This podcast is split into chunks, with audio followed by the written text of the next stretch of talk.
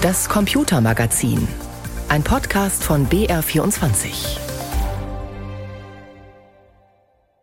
Was kann das neue iPhone und warum musste Apple jetzt bei seinem Ladekabel das System wechseln?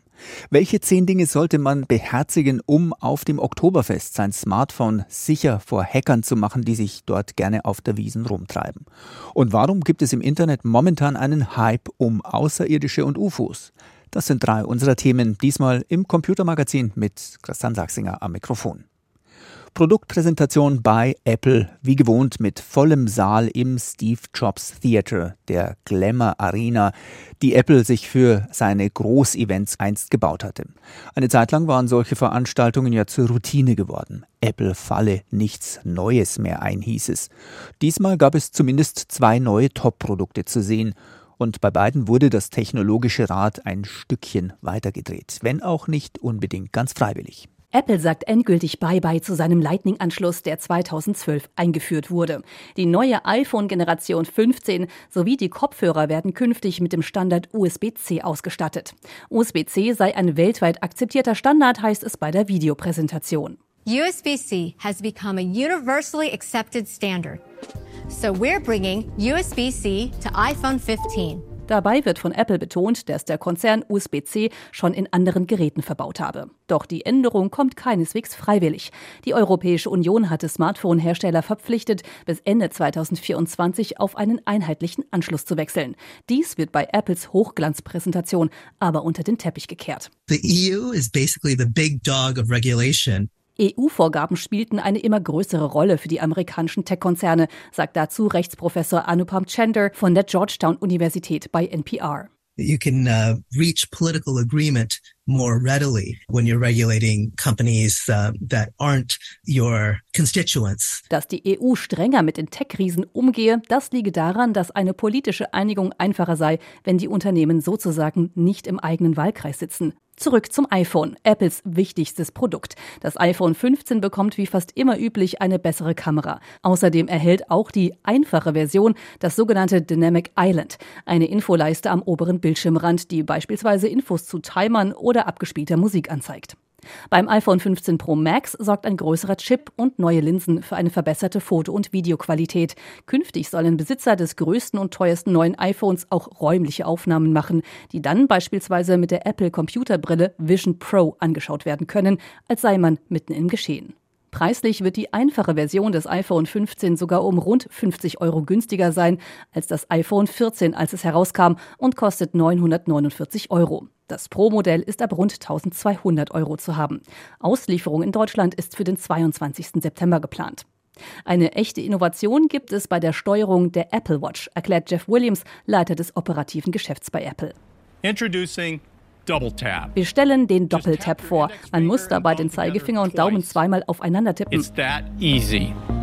Ein Sensor erfasst dabei die Bewegungen der Hand. So kann man die Smartwatch mit einer Hand statt mit zweien bedienen. Unter anderem zum Beispiel Anrufe annehmen oder den Wecker aufstellen. Ausgeklammert wird bei der Produktvorstellung, dass Apple derzeit massive Probleme mit dem chinesischen Markt hat.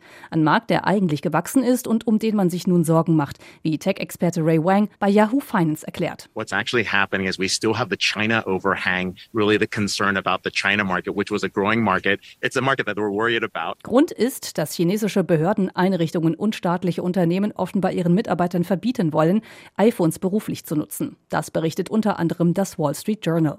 Nicht nur als Absatz Arbeitsmarkt ist China für Apple wichtig. Apple lässt in China auch Produkte fertigen. Viele Chips kommen außerdem von der taiwanesischen Firma TSMC. Doch China droht seit einiger Zeit, sich das Land einzuverleiben. Apple setzt deswegen zunehmend darauf, seine Produkte auch in anderen Ländern fertigen zu lassen. Zudem hat Apple gerade seinen Vertrag mit dem Chiphersteller Qualcomm verlängert bis ins Jahr 2026 ein paar Neuerungen bei iPhones und Apple Watch und sogar noch eine Preissenkung. Tatsächlich ist der Tech-Riese gerade auch etwas unter Druck geraten, zumindest in China. Katharina Wilhelm berichtete für uns. Es gibt Menschen, die polarisieren. Elon Musk ist so jemand. Unternehmerisch häufig erfolgreich, im persönlichen Umgang mit seinen Mitmenschen eher schwierig. Spätestens seit der Übernahme von Twitter und dem darauf folgenden Umbau des Unternehmens mit der Brechstange überwiegt in den Medien zumindest meist die Kritik an der Person Musks. Was will dieser Mann eigentlich? Hat er noch Visionen wie einst einmal? Oder will er nur noch sein übergroßes Ego befriedigen? Eine neue Biografie möchte jetzt ein paar dieser Fragen klären. Mir von Hirsch stellt das dicke Buch vor. 832 Seiten Elon Musk. Dafür hat Autor Walter Isaacson den Unternehmer zwei Jahre lang begleitet. Die Biografie beleuchtet seine Motivationen, Beziehungen zu Mitmenschen und Business-Entscheidungen, wie die Hintergründe des Kaufs von Twitter, heute X. Dafür habe er Musk auch bei der Arbeit begleitet, erzählt der Biograf in einem Interview. Er hat Meetings um 9, 10, 11 Mitternacht und er hat mir erlaubt, dabei zu sein, digital oder in Person. Ganz nah dran verspricht das Buch zu sein und Musk besser verstehen zu können. Vom Online-Bezahlservice PayPal zum Raumfahrtunternehmen SpaceX bis hin zum Elektroautohersteller Tesla.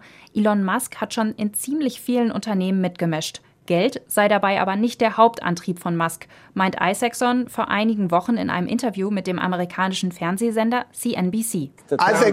Ich denke, wenn er Geld verdienen wollen würde, dann hätte er nicht Twitter gekauft. Er hätte keine Raketen zum Mars geschickt und vermutlich würde er keine E-Autos produzieren. Das ist auch Teil des Buches. Es gibt vieles, was ihn beschäftigt und motiviert, aber Geld ist nicht die Priorität. Isaacson hat bereits andere berühmte Persönlichkeiten in Biografien porträtiert, wie Apple-Gründer Steve Jobs, den amerikanischen Politiker und Erfinder Benjamin Franklin oder auch den Physiker Albert Einstein. In einem CNBC-Interview erzählt der Biograf, wie sich seine Sicht auf Musk durch das Buch verändert hat. Sind Sie beeindruckter von ihm nach der Zeit, die Sie mit ihm verbracht haben? Beeindruckt von seinem Ingenieurskönnen, ja. Aber ich denke nicht, dass er Fingerspitzengefühl für Empathie oder Gefühle hat. Insgesamt zeichnet die Biografie das Bild eines Selfmade-Milliardärs, der emotional unerreichbar, zuweilen rücksichtslos und impulsiv ist. Mit einem schwierigen Vater, mit jeder Menge Altlast aus der Kindheit in Südafrika, was emotionale und teils auch körperliche Misshandlung angeht. Und schlussendlich malt das Buch das Bild eines Mannes mit einer Art Sucht nach Drama und Krisen. Polarisierende Aussagen gefielen Musk, so der Biograf bei CNBC ob öffentliche Diskussionen mit Meta-Gründer Mark Zuckerberg um einen möglichen Käfigkampf der beiden oder Musks Umgang mit der Kurznachrichtenplattform X. Wissen Sie, ich glaube, er liebt es, in der Arena zu sein. Seine Lieblingszeile aus einem Film ist das Ende von Gladiator. Sind Sie nicht unterhalten? Ich denke, er genießt das Drama. Drama gab es passenderweise auch vorab zum Buch. In einem bereits veröffentlichten Ausschnitt der Biografie heißt es, Musk habe 2022 den Internetdienst Starlink an der Krimküste deaktiviert, um einen Angriff der Ukrainer auf die russische Flotte zu verhindern. Musk hat auf seiner Plattform X, früher Twitter, dieser Aussage widersprochen. Daraufhin hat Isaacson einen Rückzieher gemacht und sagt jetzt, er habe ihn wohl falsch verstanden. Die neue Musk-Biografie klärt ein paar Dinge auf, macht den Milliardär aber auch nicht unbedingt sympathischer. Künstliche Intelligenz entwickelt sich rasant zu einer Technologie, die in allen möglichen Branchen aufgegriffen wird. Das hat diese Woche auch eine Veranstaltung in Las Vegas gezeigt. Dazu eingeladen hatte das amerikanische Softwareunternehmen SAS, das seit rund 50 Jahren Analyseprogramme erstellt. Solche Software kommt vor allem bei großen Unternehmen zum Einsatz, bei Banken beispielsweise, bei Versicherungsunternehmen, aber auch in öffentlichen Einrichtungen. In Deutschland zählt beispielsweise das Statistische Bundesamt zu den Kunden. Marco Schuler stellt uns dieses wenig bekannte, aber doch einflussreiche Unternehmen vor. Das Softwareunternehmen gehört mit zu den Urgesteinen in der Computerwelt. Seit 50 Jahren wird bei SAS Analysesoftware entwickelt, die große Unternehmen zur Auswertung ihrer Datenmengen einsetzen. Bestes Beispiel sind hier Banken, die die Software für die Bewertung von Risiken verwenden. Bei SAS schmunzelt man etwas über den derzeitigen Hype, den gerade KI-Technologien erfahren. Bei dem Unternehmen, das mittlerweile auf 12.000 Mitarbeitende kommt und seinen Sitz in North Carolina an der US-Ostküste hat, hat man bereits vor 25 Jahren neuronale Netzwerke eingesetzt, um Daten besser auswerten zu können, erzählt Udo Sklavo, der bei SAS Vizepräsident für Analyse und Entwicklung ist. Ich glaube, dass das Generative AI als, als Thema wieder verschwinden wird. Ja? Das ist genauso wie Deep Learning vor paar Jahren war das in aller Munde nach dem Motto, oh, was macht es? Wir können die Modelle nicht erklären. Ja? Und jetzt redet kein Mensch mehr über Deep Learning. Warum? weil das so in die Applikation eingegangen ist, sodass ich gar nicht mehr wissen muss, dass das Deep Learning ist. Und das wird mit GAI auch passieren. Ja. Der aus Deutschland stammende Mathematiker beobachtet noch einen anderen Trend. Viele Unternehmen würden umfangreiche KI-Modelle ähnlich wie ChatGPT in ihren Netzwerken einsetzen wollen. Oft sei das aber gar nicht nötig, meint Sklavo, denn KI verbrauche extrem viel Energie. Mittlerweile sei in den USA deshalb schon von Green AI, von grüner KI die Rede. Hier in Amerika gibt es eine Initiative, die nennt sich Green AI, wo äh, plötzlich der Energieverbrauch der Modellierung in die Kalkulation mit eingeht. Ja? Dass manche Firmen sagen, wir gehen lieber mit einem Modell in, in das Feld, das nicht so akkurat ist, aber dafür hat es weniger Energie verbraucht. Ja? Die geben sich dann selbst so ein, Ökostempel. Ja? Und das finde ich eigentlich ganz interessant, ja, weil bisher haben wir immer nur darüber gesprochen, wie sind denn die Rechenzeiten, ja, was, äh, wie lange läuft es und typischerweise für ein AI-Modell, je länger es läuft, desto akkurater die, die Vorhersagen, ja, bis zum gewissen Punkt natürlich. Jetzt sagen wir halt, okay, jetzt lass uns doch mal schauen, wie viel Strom in den Rechenzentren eigentlich dafür gebraucht wird und ist denn der Mehrwert, den wir hinterher generiert, ist es das wert? Erst vor wenigen Tagen hat eine Untersuchung der Universität von Kalifornien Riverside festgestellt, dass zwischen 5 und 50 Anfragen bei ChatGPT rund einen halben Liter Wasser verbrauchen würden. Diese Menge sei nötig, um die Supercomputer des Chatbots zu kühlen. Die Large Language Models sind zurzeit, sagen wir mal, allumfassend. Ja, ich kann quasi sagen, hier, schreib mir mal ein Gedicht, das wie Goethe klingt, schreib mir mal ein Lied, das nach, was weiß ich, äh, Red Hot Chili Peppers Beat hat, aber, you know, schreib, äh, gib mir auch mal eine businesskritische äh, Antwort. Ja. Ich glaube, dass das größte Problem wird sein, diese LLMs wieder zurückzuschneiden und zu sagen, sie sind keine umfassende äh, Knowledge ähm, Wesen, ja, ich will es mal so sagen, äh, sondern sie sind eben spezifisch für Firmen und äh, Businessprobleme äh, geschrieben, sodass auch die, die Rechenkapazität, die benötigt wird, diese Modelle zu trainieren, wieder zurückgehen wird. Und dass du sie dann auf kleineren Maschinen auch trainieren und laufen lassen kannst. Ich glaube, das ist so das große Problem, mit dem die Industrie sich zurzeit rumschlägt. Ja. Der Vizeentwicklungschef von SAS hält es für wichtig, mit Augenmaß KI-Werkzeuge in firmeninternen Umgebungen einzusetzen. Wer mit Hilfe von KI ein Prozent mehr Umsatz generiere, aber dadurch zehn Prozent mehr Kosten verursache, schade sich am Ende selbst, mahnt Sklavo. Diese Diskussion werden wir in nächsten Monaten slash Jahren verstärkt mit unseren Kunden führen. Grüne KI will SAS. Das Unternehmen hat den Ressourcenverbrauch beim Einsatz von künstlicher Intelligenz fest auf dem Radar und glaubt, das sollten bald auch andere Firmen tun. Sie hören das Computermagazin mit Christian Sachsinger am Mikrofon. Kommen wir nach Bayern. Seit gestern läuft in München das Oktoberfest und wie jede Großveranstaltung ist die Wiesen eine willkommene Möglichkeit für Trickbetrüger und auch für Cyberkriminelle. Das fängt beim Oktoberfest Phishing an und hört bei Straftaten vor Ort auf, wenn jemand versucht, direkt auf ein Smartphone Zugriff zu bekommen. Experten des IT-Konzerns Cisco haben eine 10-Punkte-Liste zusammengestellt mit den ihrer Ansicht nach größten Cyberrisiken auf dem Oktoberfest. Ich habe darüber mit der Cybersecurity-Expertin von Cisco, Kim Fink, gesprochen und wollte von ihr erst einmal wissen, warum denn so ein Großevent wie das Oktoberfest grundsätzlich auch ein Tummelplatz für Hacker ist. Dort, wo viele Menschen aufeinanderkommen, ähm, ist das Interesse von den Cyberangreifern immer ganz besonders hoch da sie versuchen, ja, in diesen großen Menschenmengen persönliche Daten und auch finanzielle Informationen abzugreifen. Parallel dazu ist es auch häufig so, dass bei so Großveranstaltungen die Veranstalter ungesicherte Wi-Fi-Netzwerke zur Verfügung stellen, die ein sehr leichtes Ziel für Cyberkriminelle sind.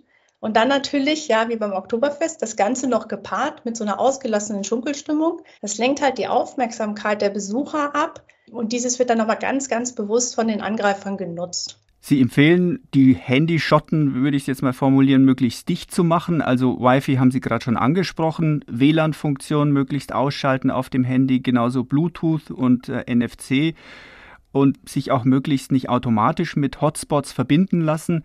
Ähm, all das reduziert ein bisschen das Risiko eines Fremdzugriffs. Kann man sich einigermaßen gut vorstellen soweit. Dann soll ich aber auf der Wiesen so äh, Ihr Ratschlag möglichst auch keine QR-Codes scannen. Warum denn das nicht? Es ist so, dass Sie über QR-Codes zu Webseiten geleitet werden und auf diesen Webseiten kann Schadsoftware platziert werden. Das sind sogenannte Fake-Webseiten.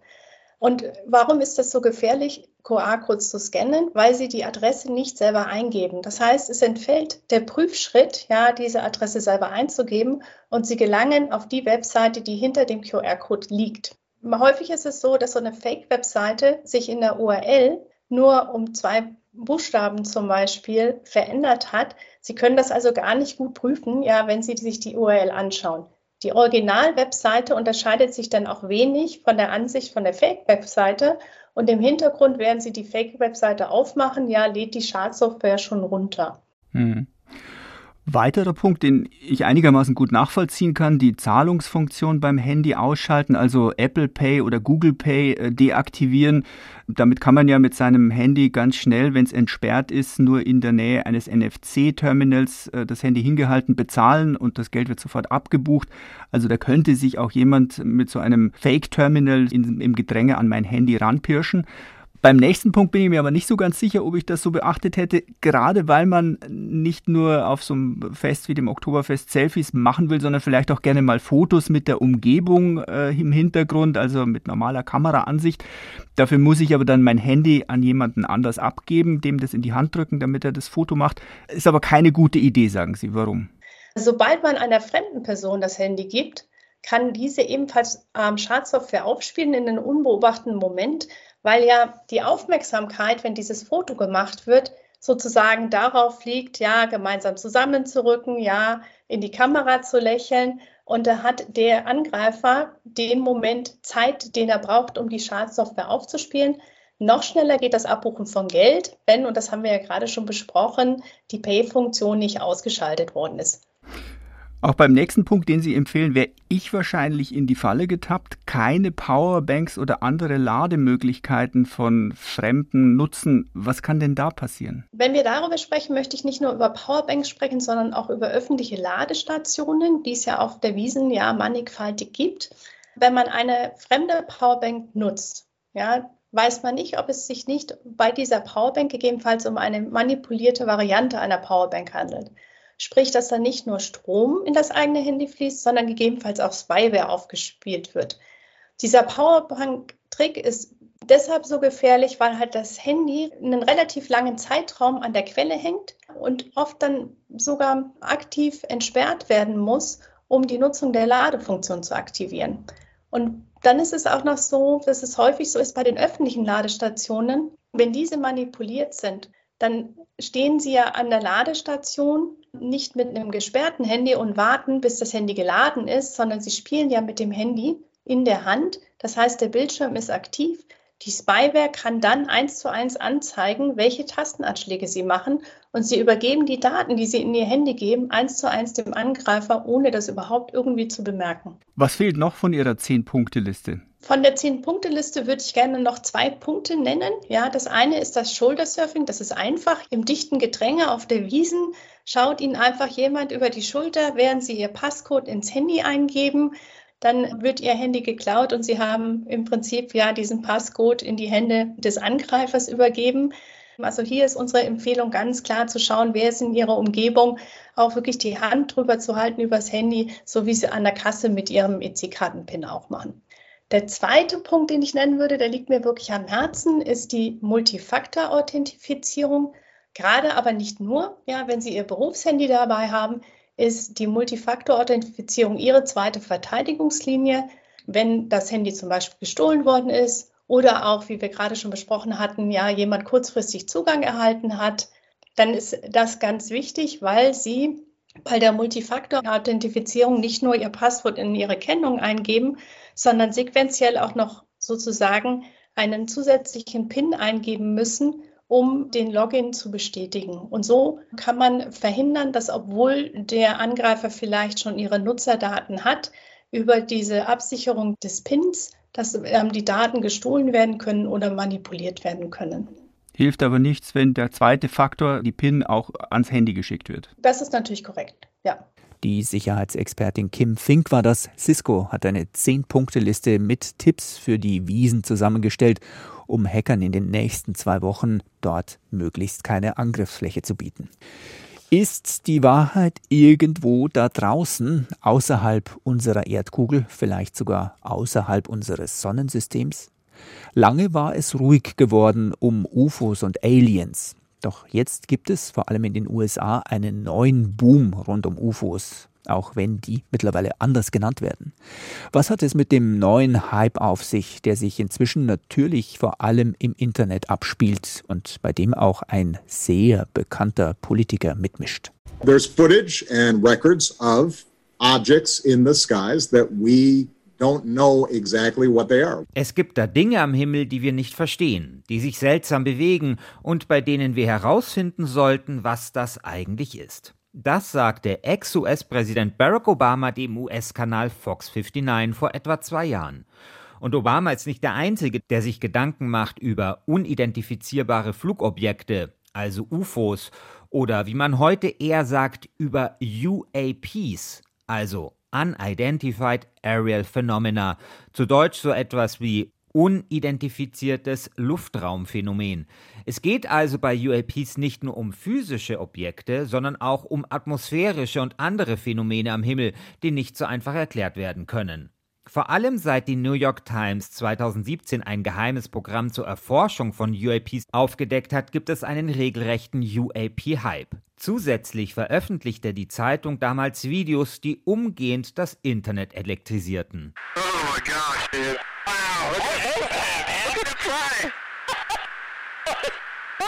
Go Fast heißt eines davon. Die Piloten erzählen ihrem Offizier über Funk, wie sie ein seltsames Ding auf dem Radar eingefangen haben. Guck dir das an, wie das fliegt. Das ist schnell, sagt einer der Piloten, bevor er in ein hysterisches Lachen ausbricht. Der UAP-Boom freut einen ganz besonders. Kann mal abstellen. Könnt ihr mal ruhig sein da hinten? Hallo? Hallo? Hallo, wir haben hier ein Interview, Radio, seid mal still. So, jetzt stell wieder an. Erich van Däniken, der große alte Mann der UFO-Forschung, tourt immer noch von Stadt zu Stadt, um den Menschen seine Version der Geschichte zu erzählen, nämlich dass Außerirdische schon mal hier waren und beispielsweise die Pyramiden erbaut hätten. Der neue UAP-Boom ist für ihn nur eine Vorbereitung auf das, was noch kommen wird. So, es tut sich etwas. Und die Öffentlichkeit wird langsam darauf vorbereitet, dass wir nicht alleine sind. Warum soll das in die Öffentlichkeit, wenn von wissenschaftlicher Seite öffentlich erklärt wird, wir sind nicht allein und die sind unter uns, bricht ganz einfach eine Panik aus. Der Mensch hat Schiss. Außerirdische sind doch fremde Wesen. Der Mensch hat Schiss. Er muss langsam darauf vorbereitet werden. Der Zeitgeist soll sich ändern. Und das ist mitten im Gang. Andere sind da deutlich skeptischer. Mick West zum Beispiel hat es sich zur Aufgabe gemacht, UAP-Sichtungen zu erklären. Als ehemaliger Game Designer kennt er sich aus mit Objekten im dreidimensionalen Raum und wie die Optik uns täuschen kann. Das meiste, was da am Himmel zu sehen sei, lasse sich gut erklären. West macht sich immer eine Liste möglicher Hypothesen. Uh, my, my first thing was it could be a, a bird. Es könnten Vögel sein, besonders in hoher Höhe. Wegen der Kameraauflösung erscheinen sie nur als kleine weiße Punkte. Oder vielleicht ein Ballon in der Größe eines Wetterballons. Es könnte auch eine Drohne sein oder sogar fortschrittliche Technologie aus Ländern wie Amerika, China oder Russland. Eine weitere Theorie ist die einer bisher unentdeckten Kreatur, die am Himmel fliegt. Und ja, auch UFOs oder Alien-Drohnen sind eine Möglichkeit. Und dann sortiere ich diese nach Wahrscheinlichkeiten. Die Alien-Hypothese landet bei West bei den überaus unwahrscheinlichen Erklärungen für merkwürdige Himmelsphänomene. Der UAP-Hype aber ist real. Und die Wahrheit vielleicht ja doch irgendwo da draußen ein Spieleentwickler, ein Ex-Präsident, US-Piloten und der gute alte Erich von Däniken. Alle nehmen sie teil am neuen UFO-Boom bzw. am UAP-Boom, wie das inzwischen heißt. Mein Kollege Christian Schiffer und ich sprechen ausführlich darüber in der aktuellen Ausgabe unseres Tech-Podcasts Umbruch. Zu finden wie immer in der ARD Audiothek und damit geht der Podcast des Computermagazins zu Ende. Die Sendung hören Sie jeden Sonntag um 16.35 Uhr. Am Mikrofon verabschiedet sich Christian Sachsinger.